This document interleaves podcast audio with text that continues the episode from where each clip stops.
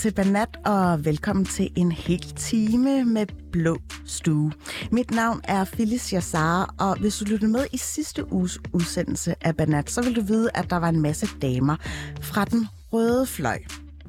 Men den her lækre fredag står altså i de borgerliges favør, og jeg har samlet et helt panel bestående af tre opstillede fra henholdsvis Venstre, Moderaterne og Liberal Alliance.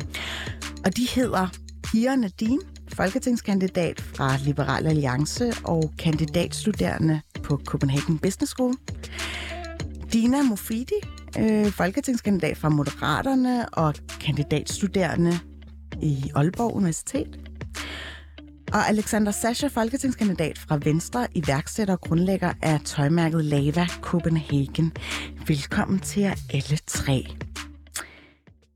Og, øh, og før vi ligesom dykker ned i valgkamp, skal vi selvfølgelig lige runde, hvad der egentlig er på jeres tallerken, udover valgflæsk selvfølgelig. Øh, er der en af jer damer, der går lyst til at, sådan at åbne ballet og fremhæve noget, som måske er gået nogens næser forbi, øh, og som gerne ligger lidt ud over valgkampen?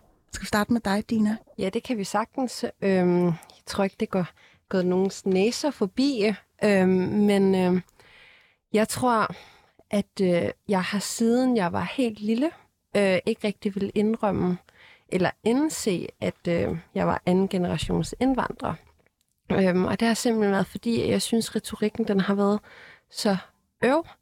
Øhm, og derfor har jeg altid bare gerne vil se mig selv som værende dansker. Øhm, det er du jo også. Det er rigtigt. Men jeg tror for nogen, der er måske bare andet end... Hvem er nogen? Jamen, det er jo det, jeg vil fortælle lidt om. Fordi øhm, i gymnasiet, der gik, jeg tror, det var første eller anden G, da flygtningekrisen kom, øhm, Altså i 2015? Tænker. Lige præcis, mm. 2015. Der, øh, vi var tre indvandrere i min gymnasieklasse, og så kigger vores samflager lidt på os og begynder at snakke lidt om, at retorikken den er stukket lidt af, om vi føler os velkommen i Danmark, om vi føler os som danskere. Og de to andre, de siger hurtigt nej, hvor jeg så siger, jamen selvfølgelig, jeg er jo dansker. Og så kigger han på mig, og så siger han, vent og se, på et eller andet tidspunkt kommer du til at indse, at folk ikke ser dig som værende dansker. Mm. Jeg tror ikke helt, jeg forstod, hvad han mente med det. Øhm, at årene gik, og jeg tænkte ikke rigtig over det. Jeg er oprindeligt fra Nordsjælland, men jeg flyttede til Aalborg for at studere. Og en dag på vej ned øh, til Jomfru Anegade, der står en mand og råber og skriger og siger, at jeg skal smutte hjem. Og jeg, der ikke er plads til mig her. Og lige, altså, lige da han siger det, så sidder jeg og tænker sådan, hvordan ved han, jeg er fra Nordsjælland? Altså, han kan jo ikke rigtig høre på min dialekt, for jeg har jo ikke snakket med ham, at jeg ikke er jøde. Så går det jo op for mig, at det er jo slet ikke det, han mente. Han mente mm. jo, at jeg skulle smutte tilbage til Iran. Det var en rigtig underlig oplevelse, fordi jeg ser mig jo selv som værende mm. dansker, og, men det er jo altså, det er jo ikke ens betydende med, at andre gør det. Nej, men man kan jo heller ikke uh, gardere sig imod røvhuller, har jeg lyst til at sige. altså. Det er rigtigt, men jeg tror, det hele det her med, at at retorikken den har forandret sig så meget, at selvom jeg er blevet født og opvokset i Danmark og mm. studerer og gør mig meget i at du ved, være en del af samfundet og lære det danske sprog, du ved. Øhm, så, så er det ikke ens betydende med, at andre ser mig som værende dansker. Mm. Og efter det, så begyndte jeg lidt at lægge mærke til, sådan, hvad folk egentlig siger til mig. Fordi jeg tror bare, jeg har levet i min egen lille verden om, at jeg jo selvfølgelig er dansker, der har ikke været rigtig været andet. Og hvad er det ligesom, der så har været udslagsgivende efter den oplevelse? Jamen, jeg begyndte bare at lægge mere mærke til det, og jeg begyndte at lægge mærke til, at folk var sådan, om du er også rigtig perker, eller et eller andet. Hvem siger det? Jamen, det har været alle. Altså, det har været unge til gamle, og det har været både kvinder og mænd. Mm. Jeg tror, det har handlet lidt om, hvem jeg har været i omgangskreds med. Okay. Øhm, men jeg tror, at det var en øjenåbner for mig, den, var, den dag ned på vej mod gaden. Mm. At... Sagde du noget til ham? Nej, og jeg tror, det er, fordi jeg var i chok. Jeg mm. tror, havde det været nu, så havde jeg måske sagt et eller andet tilbage. Men jeg tror, det var sådan en øjenåbner for mig, at, at jeg jo, selvom jeg selv opfatter mig selv som værende dansker, så er, er det ikke ens betydende med, at jeg er det i andres øjne. Mm. Men det er du jo også, ikke? Altså, det synes jeg jo selv. Mm. det synes jeg jo selv, men øhm, men jeg tror, det er vigtigt, at vi begynder at ændre den her retorik, der er. Men omvendt kan man sige, øh, hvorfor skal en enkelt mands øh, råben og skrigen på, efter dig på gaden ligesom definere din øh, danskhedsfølelse? Helt sikkert, jeg er enig med dig, og hvis det er en følelse, jeg selv har, og det har jeg, så er det jo det, der er alt afgørende. Men det er ikke ens betydende med, at andre nu ikke, altså andre ser mig jo som nogen gør i hvert fald, ser mig ikke som værende 100% dansker. Og det er jeg heller ikke. Jeg er også godt klar over, at jeg har rødder fra Iran, men jeg har jo altid set mig selv som værende dansker. Mm. Og jeg tror, at det var det. Og jeg tror, det er det, der er meget med, at vores retorik, den er blevet, altså den har ændret sig meget efter flytningekrisen også. Øhm, og det er en af grundene til at stille op i, i politik, fordi jeg rigtig gerne vil være med til at ændre dem. Og det skal vi snakke mere om. Øh, nu retter jeg lige opmærksomheden mod dig, Hira. Ja, bare lige øh, som supplerende kommentar. Har du oplevet noget lignende egentlig? Øhm, det har jeg faktisk ikke. Øh, jeg er opvokset i Aalborg. Der, altså, jeg tror mere, det var, da jeg kom til København, at jeg tænkte mere over, at jeg havde øh, andre rødder. Øhm, men det er ikke fordi, at jeg som sådan har oplevet diskrimination eller racisme eller sådan nogle forfærdelige øh, skældsord. Mm. Øh, heldigvis for det. Øhm, men nej, det har jeg ikke. Hvad har du taget med i dag? Jeg har taget en lille historie omkring, hvorfor jeg kom ind i politik. Ja. Øhm, jeg var blevet lidt træt af, at mange fra venstrefløjen øhm, hele tiden så os minoritetsdanskere som ofre. Altså, jeg vil gerne se som et øh, kompetent, mm. selvstændigt og stærkt individ, i stedet for at blive talt ned til at og hele tiden få at vide, hvor synd det var for mig, at jeg var opvokset i så racistisk øh, et land, øh, som Danmark er. Øhm, ja, så hele den her offermentalitet og offerretorik... Men du har været medlem af Liberal Alliances Ungdom, ikke? Jo. Hvorfor var det, du meldte dig ind der? Mm, det er egentlig mere det her med øh, det frie valg, øh, ansvaret og hele det her med, at individet er, er i centrum. Øhm, og så går jeg selvfølgelig også helt meget ved økonomisk politik. Mm. Øh, Ja, fordi du læser øh, HA... Øh, jura. jura. Jura, erhvervsjura, ikke? Jo. Okay, så det giver jo meget god mening. Ja. Måde. Så jeg synes også, det var helt vildt uretfærdigt, at, at man skulle betale så meget af sin indkomst i, i skat. Det var nok noget af det, der gjorde mig mest øh, vred også. Fedt. Alexander Sasha, øh, du er jo lige kommet sådan i 11. time her i programmet, øh, og gud skal lov for det. Har du taget noget med til i dag som en lille starter, som vi lige skal høre fra, fra dit point of view? Øh, ja, min historie lidt, det var også omkring, hvorfor jeg kom ind i politik. Ja. Og hvordan det er at være en ikke-typisk politiker, der fører folketingsvalgkamp for første gang. Hvad er en ikke-typisk politiker? Jeg er iværksætter. Jeg driver en bæredygtig virksomhed, og jeg, har, jeg er ret international. Jeg har boet i fem forskellige lande. Og jeg vendte tilbage til Danmark øh, efter mit studie i London, hvor jeg læste statskundskab, hvor jeg havde arbejdet i virksomheder som blandt andet Bloomberg og BNP, og vendte tilbage til lokalpolitik og iværksætteri på Frederiksberg. Nå, så du har stillet op for byrådet, ikke? I byrådet, Venstre? ja. Og i øjeblikket sidder jeg i erhvervsrådet Frederiksberg og iværksætteri og turismeudvalget. Men min historie var, at jeg kom fra det her, havde boet i så mange forskellige lande, Øhm, og jeg synes, det er en fantastisk ting at have det her globale perspektiv til ting, og tage det ind i det lokale liv, kan man sige, mm. og lokalpolitik og nationalpolitik nu. Mm. Og min lille historie er i forhold til, at øh, jeg faktisk øh, er en af de folk, som selvom det er et klimavalg, men jeg er nok en af de få folk, der sidder hver dag øh, og arbejder med. Nu sagde du, det var klimavalg. Jeg synes faktisk, klimaet øh, fylder forsvindende lidt i forhold til sidste valgkamp. Er I ikke enige? Jo. Jo. Man kan sige, at sidste år, øh, sidste valg, var et meget klimavalg, men mm. efter jeg har været til rigtig mange debatter og fået rigtig mange beskeder fra folk, fordi jeg bruger meget mine sociale medier til at uh, interagere med folk, så kan jeg godt se, hvor meget folk stadig går op i det, og man kan høre på partierne med deres udspil, hvor mange penge de vil investere med de her CO2-afgifter. Øhm, så det er stadig noget, der er utrolig højt på dagsordenen, som selvfølgelig i forhold til vores høje inflammation og økonomikrise bliver muligvis lidt øh, ikke nedprioriteret med der andre fokusområder. Men jeg kom ind i politik øh, med det perspektiv, hvor at jeg synes, at vi havde brug for noget fornyelse. Jeg synes, at man ser for mange... Øh, Genganger i dansk politik. Ja, altså det, man ser, man, man ser jeg synes, at der er en del også det, jeg vil kalde lidt karrierepolitiker, som, som også er en vigtig del af politik, men der mangler måske lidt, lidt ja, nytænkning, fornyelse, mm. nye ansigter. Hvor gamle er I? Det skal vi gerne lige få præciseret. Hvor gammel er du, Alexander Jeg er 26 år. Du er 26. Jeg er 24. Og jeg er 22. Okay, så det er jo unge ja. opstillede kandidater. Ja, Skønt. og jeg øh, synes, det er så fedt at se unge kandidater, men også noget, som jeg personligt er vil stå inden for, det er, at jeg jo er iværksætter, og jeg sidder i det her miljø hver dag. Mm. Øh, det er ikke let. Øh, det er relativt udfordrende, især øh, min.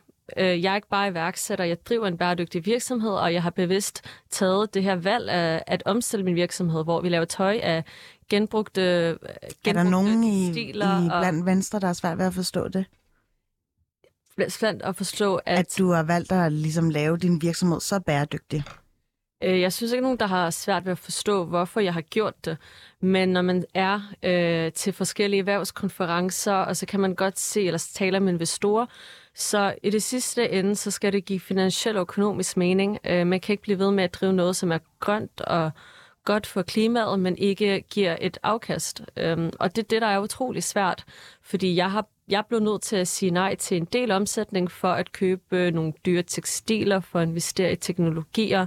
Mm. Øh, men det har jo også en brandingmæssig værdi, ikke? Det har en kæmpe brandingværdi selvfølgelig, men i det længere sigt er det de udfordringer, øh, jeg rigtig gerne vil tage op, og jeg vil gerne bringe den her rigtige day-to-day erfaring øh, ind til politikerne, for at føle, at der er lidt det her mellemrum, hvor at man har de her politikere i Folketinget, men de sidder jo ikke med iværksætter, de sidder ikke med Oslo, de ved ikke, hvordan unge... Der var jo Tom Ahlers. Tom Ahlers var der, og han var rigtig god, øh, men han er der jo ikke, nej, øh, kan man nej. sige, i dag i Folketinget. Øh, så...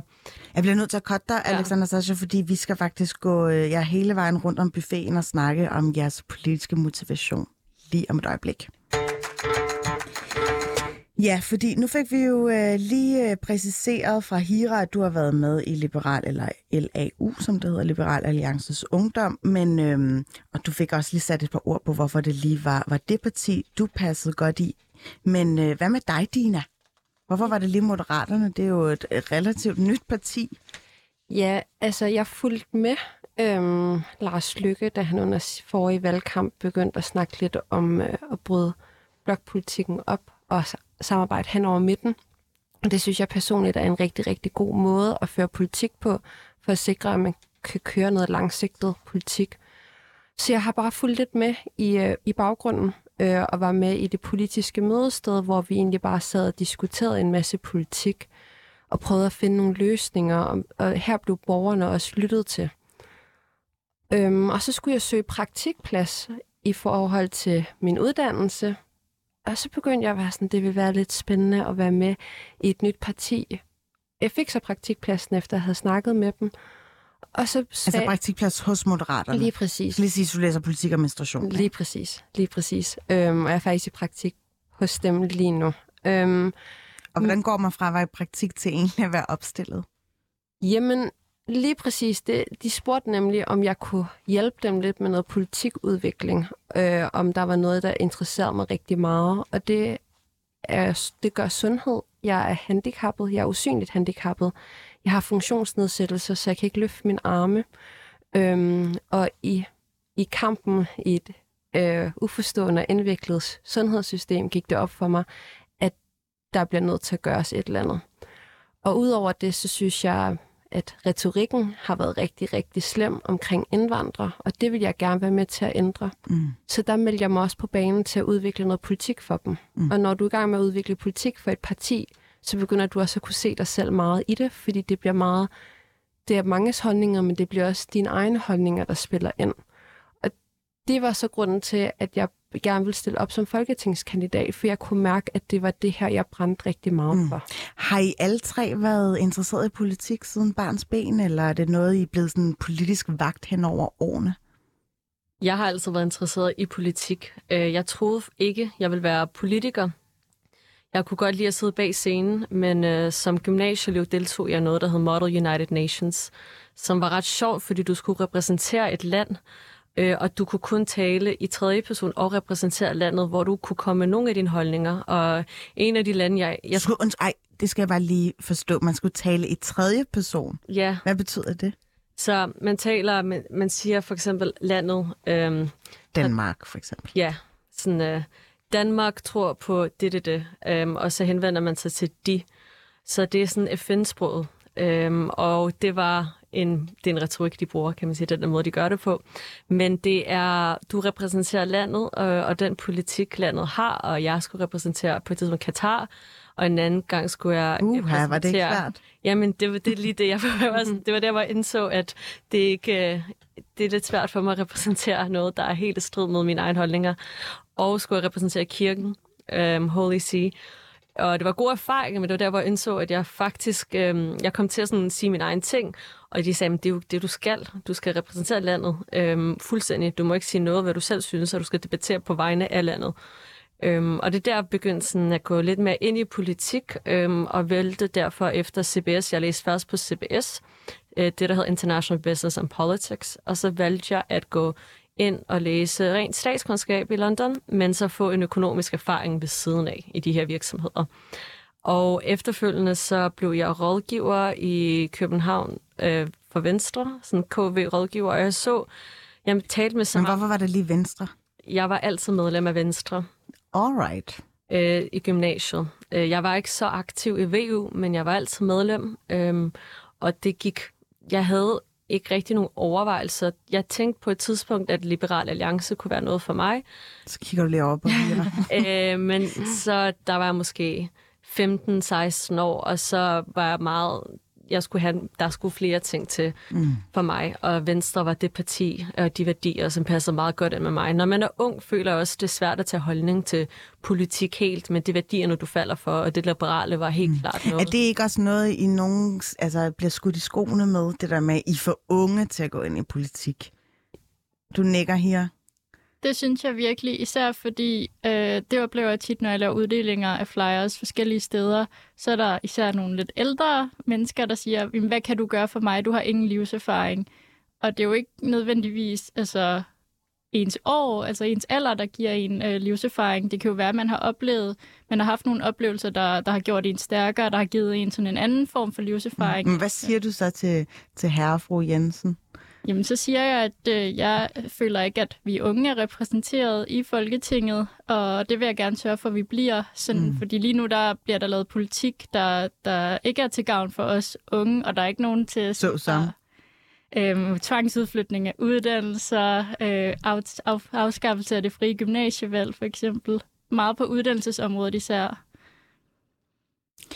Hvad siger du, øh, Dina? Jamen, jeg er helt enig. Jeg tror, øh, for os i Moderaterne, der har vi også promoveret os meget med, at vi er folk med erhvervserfaring. Og der har jeg virkelig også fået smidt i hovedet. Jamen, du er jo ung, du har jo ikke nogen erfaring. Det synes jeg er forkert at sige. Øhm, jeg har erfaring med at være ung i 2022, og det tror jeg er rigtig, altså virkelig vigtigt, at man også ved, hvilket samfund vi er i. Alt det her med unges trivsel. Jeg Mm. tror, det er rigtig svært for folk, der ikke rigtig har oplevet det pres, vi kan være i. Øhm, altså, hvad betyder det for, for os egentlig? Hvordan er det, vi bedst kan håndtere det? Og så har jeg jo været syg i et par år, så det her med at være, så jeg har masser af erfaring med at være på et hospital. Og jeg tror, det er rigtig, rigtig vigtigt, som her også siger, at vi har unge, der repræsenterer inde på Christiansborg, fordi det er de langsigtede beslutninger. Stemmer jeg selv ung, så? Om vi stemmer selv ung. Ja. Om, øh, man kan sige, samtidig så øh, sådan rent psykologisk, så bliver man jo lidt draget af nogle kandidater, som minder om en selv, eller hvis man kan spejle sig i de mærkesager, som de står på mål for. Altså, jeg er ikke en, der vil stø- øh, stemme på en, der er ung, fordi personen er ung. Mm-mm. Jeg stemmer, fordi selvfølgelig stemmer man, hvis man føler mærkesagerne af dem, der tæller ind, og det er ikke en hemmelighed, at jeg selv stemte på Tommy Ahlers, øh, som jeg også havde en rigtig god samtale Der var også helt klart en spejling der, ikke? som var Ja. en iværksætter til en anden. Ja, jeg synes, det var... Jeg elskede ideen med en ikke-politiker, der kom ind øhm, og havde den her tilgang til værksætteri og en markedsdrevet grøn omstilling. Fordi der der er mange, der skriger klima, men når det kommer til stykket, så er folk, der sidder hver dag med investeringer og øh, virksomheder, mm. kan se, øh, hvilke udfordringer øh, vi står inden for, mm. og hvor hurtigt vi også skal skynde os i forhold til klimaet, men også hvordan det kan gøres. Mm. Øhm, det synes jeg var sejt og imponerende, men jeg synes også helt klart, at unge repræsenterer, vi er jo en stor del af befolkningen, og vi sidder i skolerne, vi sidder i kontorerne, vi er på hospitalerne, altså vi har en, en, en jeg synes, det blev rigtig godt sagt, vi har en erfaring, hvordan det er at være ung i 2022, mm. som er så anderledes øhm, til at være ung i en anden generation. Jeg mm. føler allerede, når jeg taler Men med... Men rent demografisk, så siger vi jo, at, eller vi kan i hvert fald anslå allerede nu i en prognose, at den ældre demografiske gruppe bliver jo bare større og større. Så man kan jo sige, at de fylder jo også rimelig meget i, øh, i stemmeantallet. De fylder utrolig meget, men jeg synes også, bare fordi vi er unge, betyder ikke at vi kan have en mening øh, og en tilgang til ældreområdet. For eksempel, jeg har en mormor, jeg er sammen med hele tiden. Øh, jeg hjælper, hun er kunstner, og jeg tager hen til hendes gallerikunstner og hjælper hende rigtig meget og taler med rigtig mange ældre. Øh, og de kan godt lide at tale med de unge, mm. og de mm. elsker at fortælle om deres dagligdag. Øh, vi har rent faktisk tiden måske, og også nysgerrigheden til at tale med dem og høre, hvad der går dem på sinde. Men det er lige så meget nysgerrig efter at høre, hvad de unge siger. Jeg har bare et indtryk af, at især boomer-generationen og den lidt ældre generation, de er meget, meget lidt investeret i at lytte. Tager fejl der? At de vil høre, lytte eller er ikke? Er meget lidt investeret i at lytte. Øhm, altså i mit personlige tilfælde, så har jeg faktisk, men det er også jeg et måske specielt tilfælde, fordi jeg omgås så mange ældre på grund af min mormor og hendes øh, kunst, øh, at de bare bliver ved med at stille spørgsmål, mm. og jeg stiller spørgsmål tilbage. Men generelt set, jo, den tendens er jeg sikker på er... Du nikker også, Hira, eller den skal du lige måske fundere lidt over? Ja, det tænker jeg. Øh... Ja, altså er interessen gensidig? Det, jeg synes ikke, den er gensidig, men jeg synes også heller ikke, vi unge er så gode igen til at snakke med dem om deres problemer. Men jeg synes heller ikke, det, det er pointen, fordi altså, demokratiet skal jo være repræsentativt, mm. så vi skal også have nogle unge ind, der kan repræsentere os. Altså, der er så mange i forvejen, der, der repræsenterer den ældre mm. aldersgruppe. Jeg tror, at øh, det afhænger lidt. Jeg tror, jeg har oplevet, at, at der har været flere ældre, der synes, det er super interessant, at jeg stiller op, og hvor er det fedt, at jeg både er kvinde, og jeg er ung, og jeg gerne vil ind og gøre en forskel. Så har jeg også fået nogle kommentarer med, du er for ung, hvad ved du om noget som helst, og ja. du har jo ikke startet din egen virksomhed, hvad ved du om det? Og det har de jo i realiteten ret i, øhm, men man kan jo aldrig vide noget om alt, og jeg tror, det, det er der, man lidt går galt med hinanden, fordi som jeg også sagde før, jeg har jo erfaring inden for nogle områder, jeg har så har jeg ikke erfaringen for nogle andre områder. Og det handler lidt om, at man, man vælger at fokusere på det, man ved noget mm. om, for at kunne gøre det bedre. Mm. Jeg har jo hedkaldt jer, fordi at jeg synes, det kan være ret interessant at få udpenslet, hvordan det er at være ung kvinde i dansk politik. Og øh, noget, jeg ligesom har faldet over, det er øh, Nicoline Prehn, som er måske den yngste opstillet øh, for Socialdemokratiet. Hendes far er jo selv, øh, hvad der hedder, politiker. Og øh, hun har lavet et lille opslag i forbindelse med et interview, som hun har givet til L Magazine. Og øh, nu læser jeg op, hvad hun har skrevet. Hun øh, skriver følgende. Må jeg ikke knalde dig i stedet for at stemme på dig? Hvis du snæver mig, stemmer jeg på dig, eller jeg vil hellere have dit nummer end din flyer. Det er nogle af de kommentarer, jeg, Nivlin Bren, møder, når jeg deler valgmateriale ud og jeg hører fra mange af mine kvindelige kollegaer, at de oplever det samme. Selvfølgelig må man gerne sige, hvis man synes, nogen ser godt ud, men at fokus flyttes væk fra politik og over på udseende, når politikerne er kvinder, er ærgerligt. For jeg er bange for, at det kan være med til at skræmme unge kvinder væk fra politik. Så kaster jeg ligesom bolden op her og øh, kigger på jer, tre unge kvinder i politik. Har hun ret? Øhm, jeg kan starte øh, med at sige, at øh, desværre sker det, og jeg har oplevet det nu. Det anden gang, jeg er med til en valgkamp. Første gang skete det til kommunalvalgkampen sidste år fra Frederiksberg, hvor jeg for første gang ligesom åbnede op mine sociale medier øh, offentligt.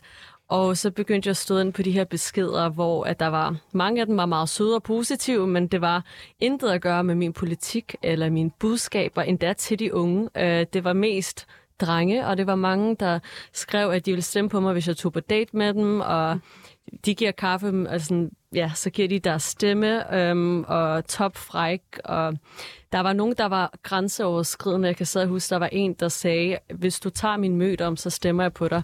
Og det var der, hvor jeg synes bare, det var, det var bare ikke særlig sjovt længere.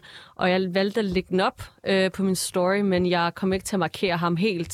Så jeg markerede hans navn, men mm. jeg, jeg, det jeg skyndte mig, så nogen fandt hans navn, eller det billede, han skrev det på.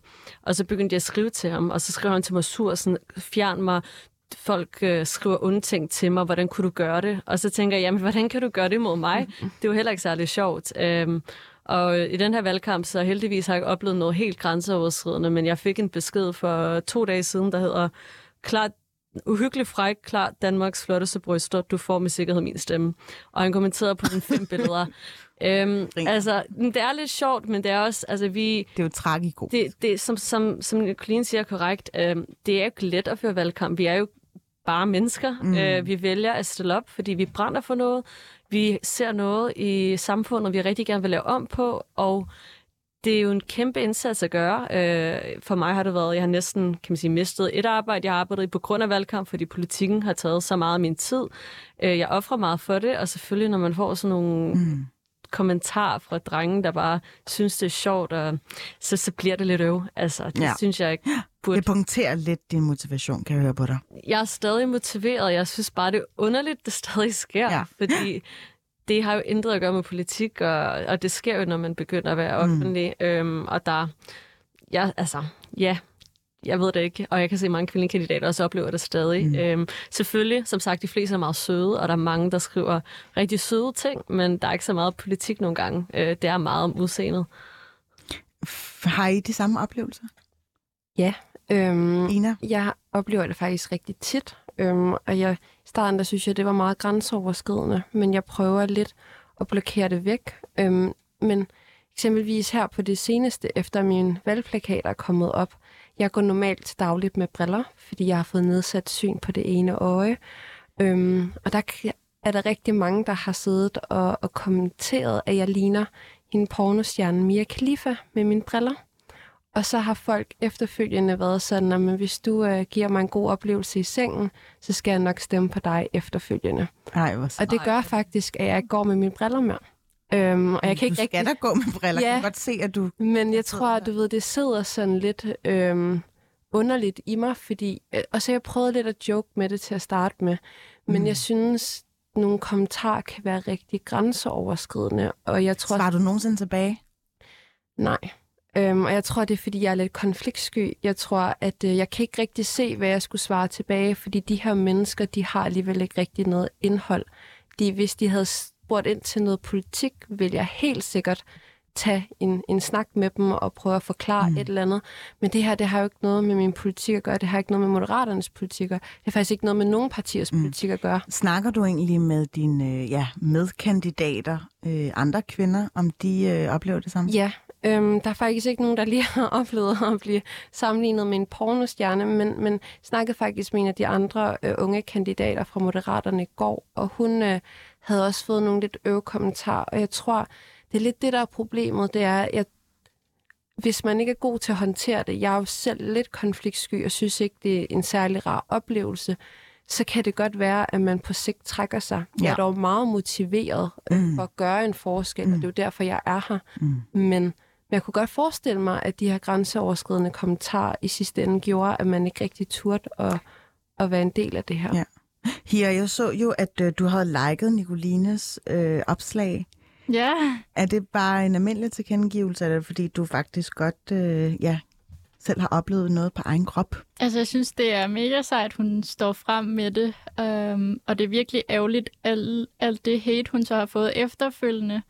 Øh, men ja, jeg har også øh, oplevet det, både i forhold til, når man for eksempel deler flyers ud, man får at vide, øh, eller man, man spørger, må jeg give dig en af mine flyers, så får man den der med, nej, men du må give mig mit telefonnummer. Øh, men også sådan generelt i det politiske miljø, så har jeg fået at vide, om... Øh, øh, husk nu, der er mange, der stemmer ud fra øh, valgplakater, og så er det jo godt, at du har øh, du ser godt ud på din valgplakat. Altså som om, at det er det eneste, jeg har at byde mm. på. Altså som om udseendet er det eneste. Hvem sagde det? Jamen, bare egentlig sådan... Inde i en liberal alliance, eller hvad? Nej, bare øh, en god... Spell the tea. Nej, men det er sjovt, fordi jeg snakkede faktisk med en om øh, det her opslag, og øh, vedkommende synes jo, at når man stiller røven i klaskehøjde, så skal man også forvente at få nogle klask.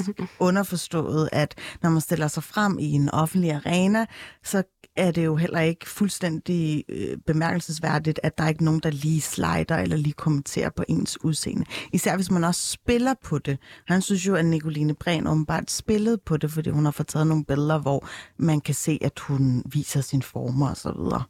Er han fuldstændig galt afmarcheret? Jeg synes, det er forkert. Jeg har selv billeder på min Instagram, hvor jeg er i badetøj fra en sommerferie.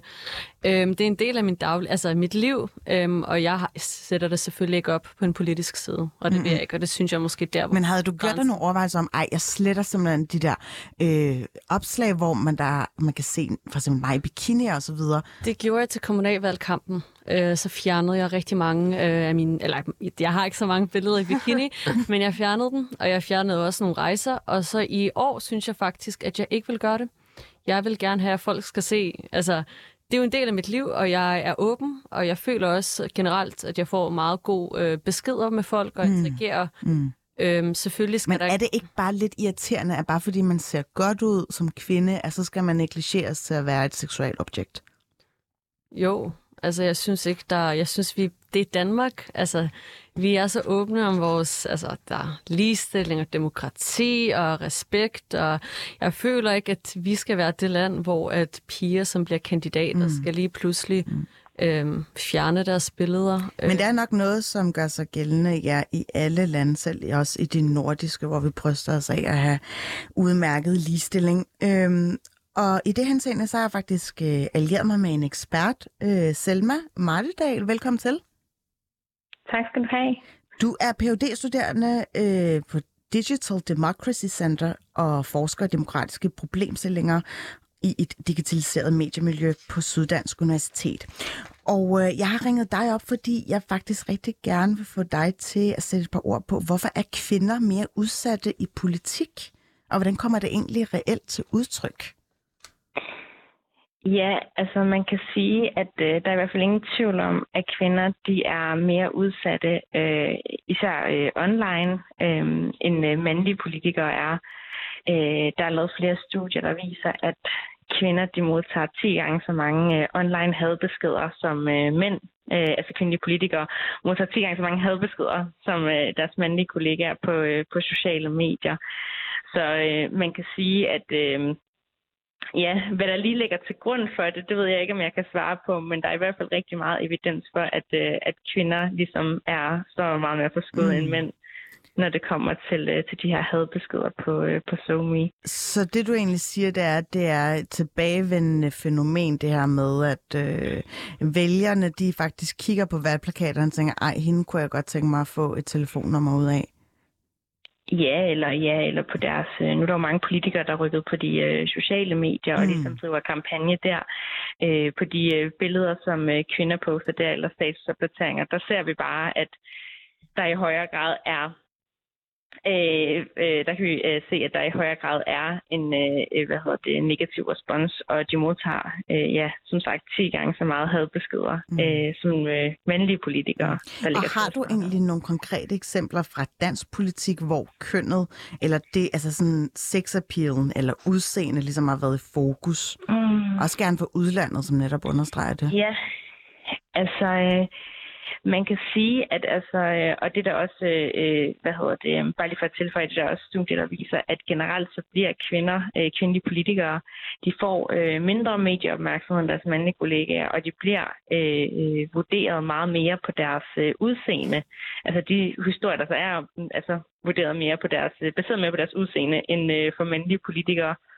Og Eksempler for det kan vi jo også se fra øh, for eksempel øh, Finlands øh, statsminister Sanna Marin, som øh, jeg tror det er et par år siden, at hun fik taget et øh, billede, hvor hun havde en, øh, en nedringet blazer på, øh, som hun blev kritiseret meget for. Vi kan også se det med vores øh, tidligere øh, statsminister øh, Helle Thorning, øh, der var til... Øh, øh, hvad hedder det, til fejring af dronningen, og øh, ligesom blev, øh, selvom hun ikke er politiker længere, men ligesom, øh, så blev den her kjole omtalt så meget mm. på Nationalmuseet nu, kan man ligesom sige. Um, mm. Ja. Men, men altså, er det bare mig, men øh, kommer der ikke snart et skifte? Altså, øh, føler virkelig, at pessimismen strømmer ud fra, øh, fra din telefon. Altså, hvornår ja. bliver det sådan mindre acceptabelt, eller hvornår kan vi ligesom se, at, at flere og flere, især kvindelige politikere, siger fra over for det her? Jamen, man kan jo sige, der er en, øh, altså, øh, der er jo også en, hvad kan man, måske kan man snakke om en fine trend i, at øh, folk ligesom støtter op om, at øh, det kunne vi i hvert fald se med Helle Thorning, at der var mange, der ligesom tilkendegav deres støtte øh, mm. til hende om, at det var for meget, at hun ligesom blev vurderet på hendes, øh, hendes udseende med den her kjole, hun havde på, at den fik så meget opmærksomhed. Men er det ikke også Men, fint ja. nok, undskyld jeg afbryder, Selma, at Nej, den fik så meget opmærksomhed, hun har jo for helvede taget den på, for at blive bemærket? Mm. Altså, det kan man jo godt argumentere for. Det er der jo nogen, der vil sige, men hvad jeg synes, der er øh, bemærkelsesværdigt, er, at vi ser, at øh, kvinder bliver både øh, i medierne, altså af øh, nyhedsorganisationer, der dækker øh, politikere, men også af enkeltpersoner, at kvinder bliver øh, øh, får flere hadbeskeder, men også øh, får altså, øh, mediedækning om, man handler langt mere om deres personlige liv mm. øh, og deres udseende end deres mandlige kollegaer som man kan sige. Øh, man kan måske sætte spørgsmålstegn ved, om, øh, om en mand får øh, samme respons, øh, når han lægger et billede op af sig selv i et, øh, i, i et vist type outfit. Mm. Det er måske der, man kan snakke om, der ligger en problematik i, der er forskel på kønnene. Mm. I, øh, ja. Og så bare lige her slutligt, fordi nu har jeg jo ligesom tre panelister, som alle tre er ret unge, eller relativt unge, øh, og de fører jo valgkamp, og især på internettet. Øh, ja. Hvordan ser vi, at unge faktisk bruger internettet meget mere end for eksempel de ældre opstillede? Ja, altså man kan sige, det er jo nogle forskellige platforme, unge bruger. Så vi kan se, at et medie som uh, TikTok er i højere grad de unge, der anvender det. Men ej, undskyld, jeg afbryder, Selma. Ja. Hvorfor, hvorfor ja. bruger man TikTok, når dem, der typisk anvender TikTok og er på det, øh, faktisk ikke er, er stemmeberettiget? Øhm, jamen, jeg tænker for... Øh, altså, nu, nu kan jeg ikke... Nu er det ikke lige TikTok, jeg har specialiseret mig, inden, specialiseret mig inden for, men jeg tænker, at der er måske et... Øh, altså, jeg tror, øh, at det er den valgkamp, vi har haft, hvor der er allerflest øh, danske politikere på TikTok, og det vi kan se er, øh, tror jeg, at TikTok øh, bliver taget mere og mere seriøst, og ikke længere bare et medie, man danser på. Mm. Eller danser, hvor man laver dansevideoer til, hedder det. Øhm, men at det faktisk bliver noget, som bliver mere og mere øh, øh, normalt at anvende. Øhm, og så tænker jeg også, det er for at ramme de unge vælgere. Der er jo stadig en, øh, en stor portion af TikToks brugere, som er stemmeberettiget. Mm. Ja. Alright. Selma Hjeldes, øh, Martedal, øh, tusind tak, fordi du gad være med på en telefon, phd studerende øh, i Digital Democracy Center fra SDU. Tak skal du have. Bruger I TikTok? Nej, jeg synes faktisk, det er ret sjov en, den med TikTok. Fordi... Du skal lige tættere på telefonen, undskyld, Alexander Sasha. Ja, du bruger ikke TikTok? Nej, og jeg synes, at den her TikTok-debat er faktisk ret sjov, øhm, fordi at jeg kan stadig ikke helt tage TikTok seriøst, fordi mm. jeg tænker på folk, der danser og laver underlige armbevægelser mm. til noget musik. Øhm, men jeg har fået at vide så mange gange, at jeg skal bruge TikTok, øh, også til kommunalvalgkamp. Fordi jeg bruger meget min Instagram. Øhm, jeg har også en Facebook-side, men jeg elsker Instagram, fordi du interagerer med folk, og jeg får rigtig mange frivillige gennem øh, Instagram. Det kan du også gøre med TikTok, jo. Ja, men, øh, og det er der, hvor jeg faktisk selv er, synes, at jeg måske er lidt gammeldags, at jeg stadig ikke er ligesom taget over til TikTok. Mm. Men øh, jeg talte i går med DR, og de ringede for Deadline og ville tale med mig. Yeah. Jeg var ind på show, og så siger de, ej, men har du ikke TikTok? Og så var jeg sådan, nej, det har jeg ikke. Så var de sådan, ej, vi, vi, TikTok, det, vi vil have nogen med TikTok. Og det var der, hvor jeg indså, og så bliver du bare diskvalificeret på Ja, på grund af TikTok. Og så blev jeg helt ked af det også lidt, ej, er det virkelig sådan et stort øh, ligesom værktøj i den her mm. valgkamp? Øh, men man kan se, hvor godt Alex Vanderslag har gjort det. Ja, og altså. der bliver jeg nødt til at henlede opmærksomheden hen over på dig her. Har du TikTok?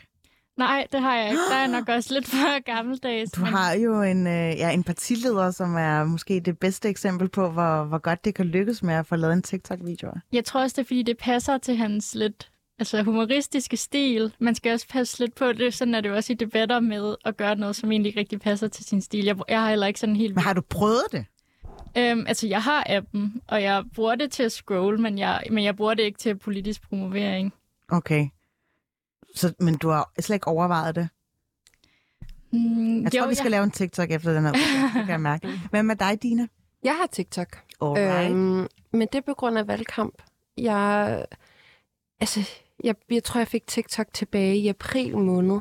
Øhm, og det var fordi, jeg synes, at Alex gjorde det super godt. Øhm, og så så jeg, at Rosa Lund egentlig også var rigtig dygtig til TikTok. Og så begyndte folk at snakke om, at hvis du skal ud med et politisk budskab på en sjov måde, så er TikTok lidt vejen frem. Så jeg startede bare med at downloade det og begyndte at ligge og kigge lidt på det og scrolle lidt frem og tilbage. Og så blev flere og flere ved med at sige sådan, du bliver så nødt til at lægge nogle videoer op, hvis du vil have en eller anden form for opmærksomhed. Øhm, jeg tror, jeg bukkede under på presset. og min lillebror på 16 år, han er meget på TikTok og synes, jeg er lidt pinlig på TikTok, fordi jeg ikke, endnu ikke rigtig har fundet min stil.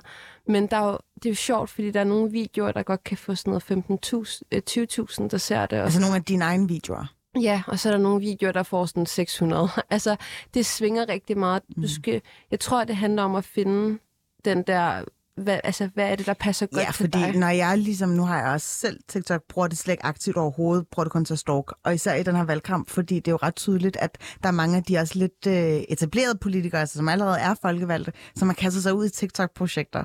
Og det er ikke altid vellykket. Mm-mm. Mm-mm. Og, øh, Overhovedet ikke. Og jeg, er, jeg tror, jeg er et godt eksempel på, at jeg skulle måske bare lade være med at bruge TikTok. Men jeg synes alligevel, det er lidt sjovt at, at komme ud. Og jeg, på TikTok, der kører jeg, i starten der kørte jeg meget mine egne politiske sager, og det gik ikke. Det var ikke det, folk gad at høre. Så nu gør jeg lidt mere sjov med det, og det er jo det, mange andre partier også gør. Og jeg tror på en eller anden måde, hvis man også går ud og kigger på gymnasier, altså alle fleste, de er jo LA'er og alle elsker Alex, og mange kan ikke engang stemme, men de synes, han er så fantastisk Ja. i det, han gør. Så det er, sådan, det er en god måde ligesom at få skabt opmærksomhed. Mm. Og vi er jo også et nyt parti, så vi bliver nødt til at gøre de her ekstra ting. de her ekstra ting, Alexander Sasha, altså handler det ikke også om, at man, noget af det, som for eksempel Vandopslag har lykkes med, det er jo at have en ironisk distance til det. Er det ikke bare, fordi man skal tage lidt mere pis på sig selv? Øh, jo, men jeg tror også, det Alex har været god til, han kommer jo med nogle budskaber. Jeg kunne huske, jeg så hans øh, første videoer. Det var ikke på TikTok, men det er de videoer, han begyndte at lave, som også var på LinkedIn. Og jeg tror, mange unge, og også bare generelt folk, de, de er ikke så gode til at læse. Altså lad os være ærlige, de læser ikke de lange debatindlæg, politikerne kommer med, og de her udspil. Øhm, og når de ser sådan kort tekst og to the point, som man siger, øh, med lidt ironi, så lytter man faktisk, og så får man budskabet hurtigt ud. Øhm, Og det fungerer rigtig godt øh, at få budskabet ud til de unge, øhm, fordi altså, jeg har taget rigtig mange debatter også med gymnasieelever, og selvfølgelig er de interesserede, men man kan se, at efter sådan 10 minutter sidder de sådan lidt gaber, og politikerne bliver ved med at gentage sig selv. Men for mig personligt har det bare været svært at putte humor på ting. altså, jeg kan ikke forske, at sådan danse og sige grøn omstilling skal markedsstræde, sådan haha. Altså, jeg, jeg ved ikke, hvordan jeg ville kunne få det til at fungere endnu. Øh, men jeg kan huske til kommunalvalgkamp, så var der en video, så får sådan helt vildt mange beskeder lige pludselig. Mm. Og så siger de, at din plakat er gået viral på TikTok. Og øh, jeg forstod ikke, hvad det var, jeg blev helt bange, hvad sker der? Mm. Øh, og jeg havde ikke engang appen dengang. Så får det her link, og så er der en blogger, der har kritiseret mine valgplakater sammen med Hvorfor? andre. Fordi der så sammen med en grønnere fremtid på min plakat, fordi klimadagsordenen er rigtig højt for mig.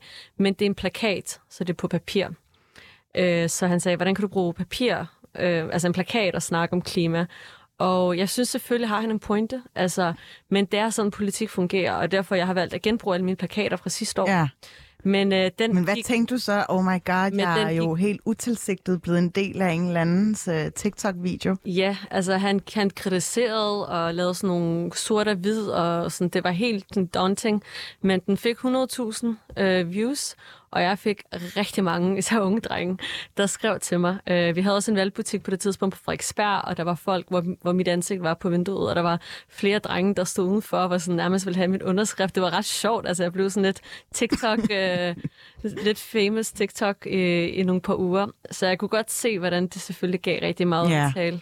Og selv med den oplevelse i bagagen, så har du ikke tænkt, ej, det bliver nødt til at rulle videre på den. Øh, på Ja, den men det her, hvor jeg måske har været lidt gammeldags, jeg har også været lidt sent ude i min folketingskampagne. Jeg blev opstillet ret sent, men jeg synes også ligesom, de andre øh, gæster, eller jeg siger nu, at øh, der skal være sådan en balance, og man skal kunne få stadig være politisk, altså mm. det politiske budskab ud korrekt. Mm. Øh, man kan godt være lidt ironisk, men det er stadig mm. ikke humor. Altså, Skriver det I debatindlæg? Jeg har set, at Hira, du har skrevet en del debatindlæg.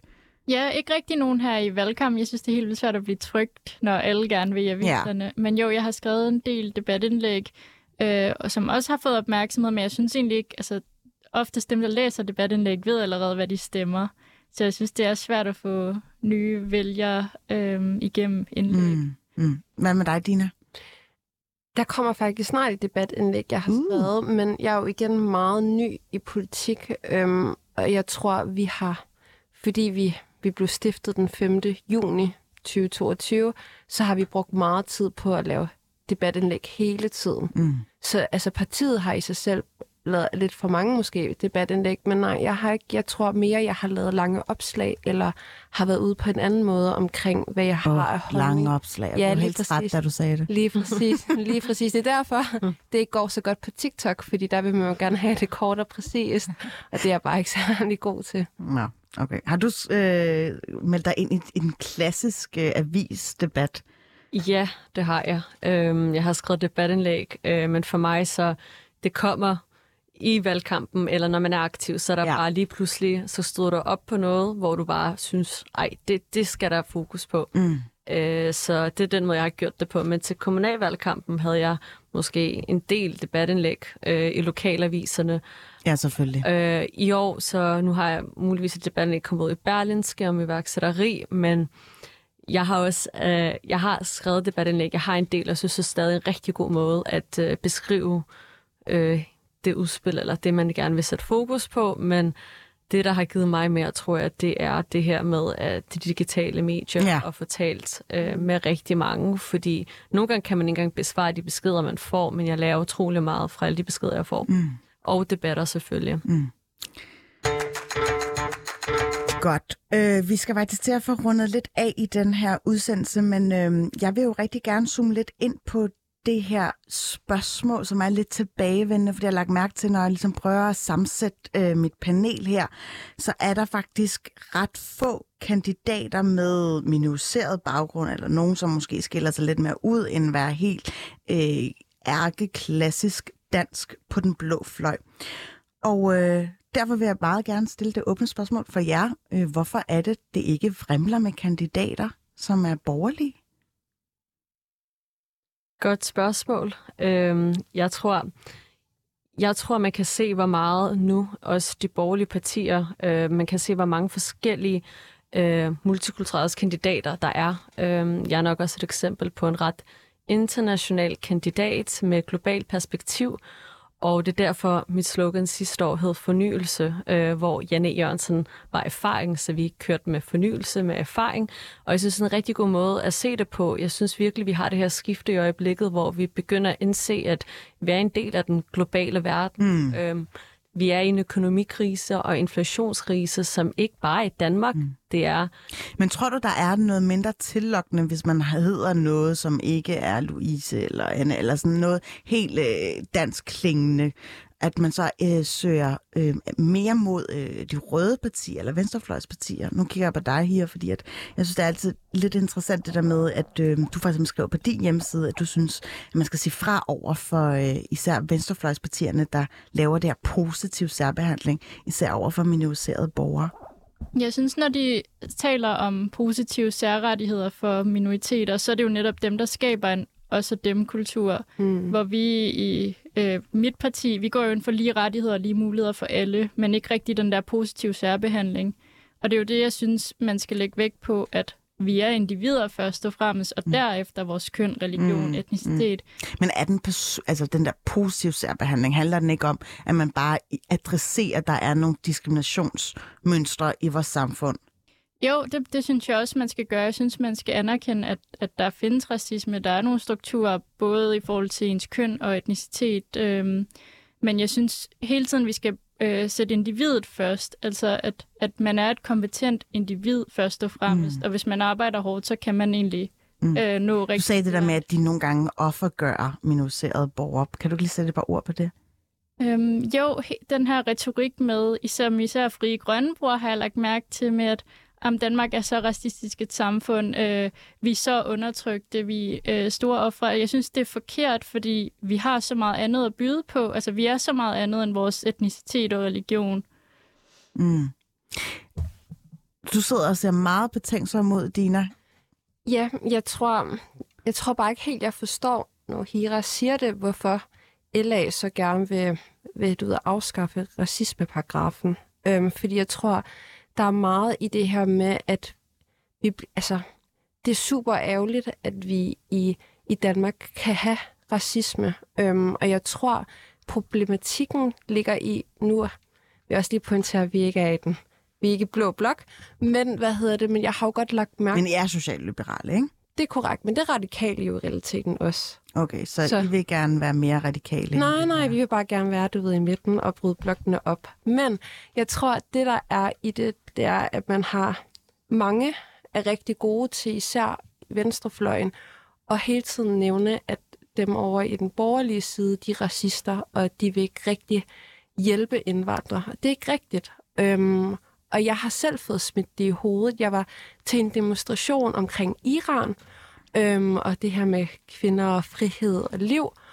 Og så spørger de om, du, de havde set mig på nogle plakater, og så spørger de så, om om jeg var folketingskandidat. Og så sagde jeg, jeg er fra Moderaterne. Så var de sådan, Nå, så er du lidt racistisk? Så er jeg sådan, nej, det er slet ikke det, det handler mm. om. Man, altså, man kan jo godt have en fin retorik, og man kan jo godt have nogle holdninger uden at være racistisk. Men venstrefløjen, især sådan nogle som Fri Grønne, de, De har ligesom kapret den de dagsorden. laver sådan et klart skæld på en eller anden måde, som jeg ikke synes er fair. Og jeg vil sige, personligt, der synes jeg, at de er med til at, at skabe en mere polariseret verden, og, og gøre det, altså, mm. tage noget, som måske ikke engang findes, og så gøre det værre på mm. en eller anden måde.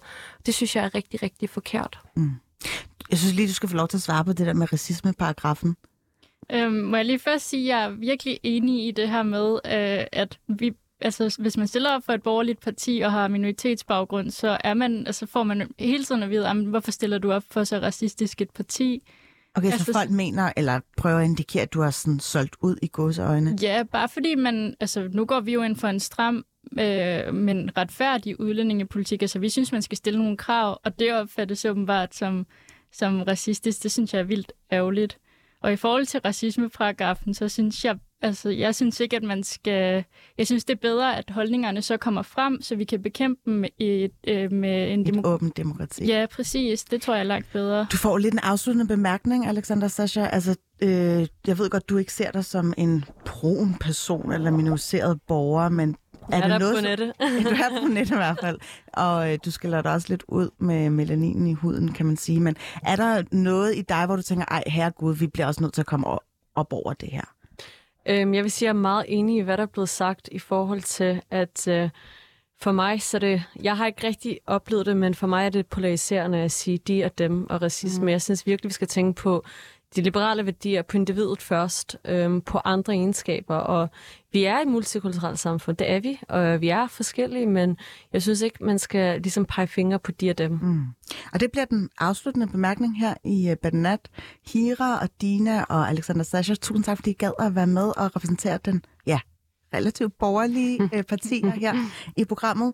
Øh, husk, at du kan lytte til alle de andre episoder, der hvor du plejer at lytte til podcast. Mit navn er Phyllis Jassar, og have en rigtig god weekend.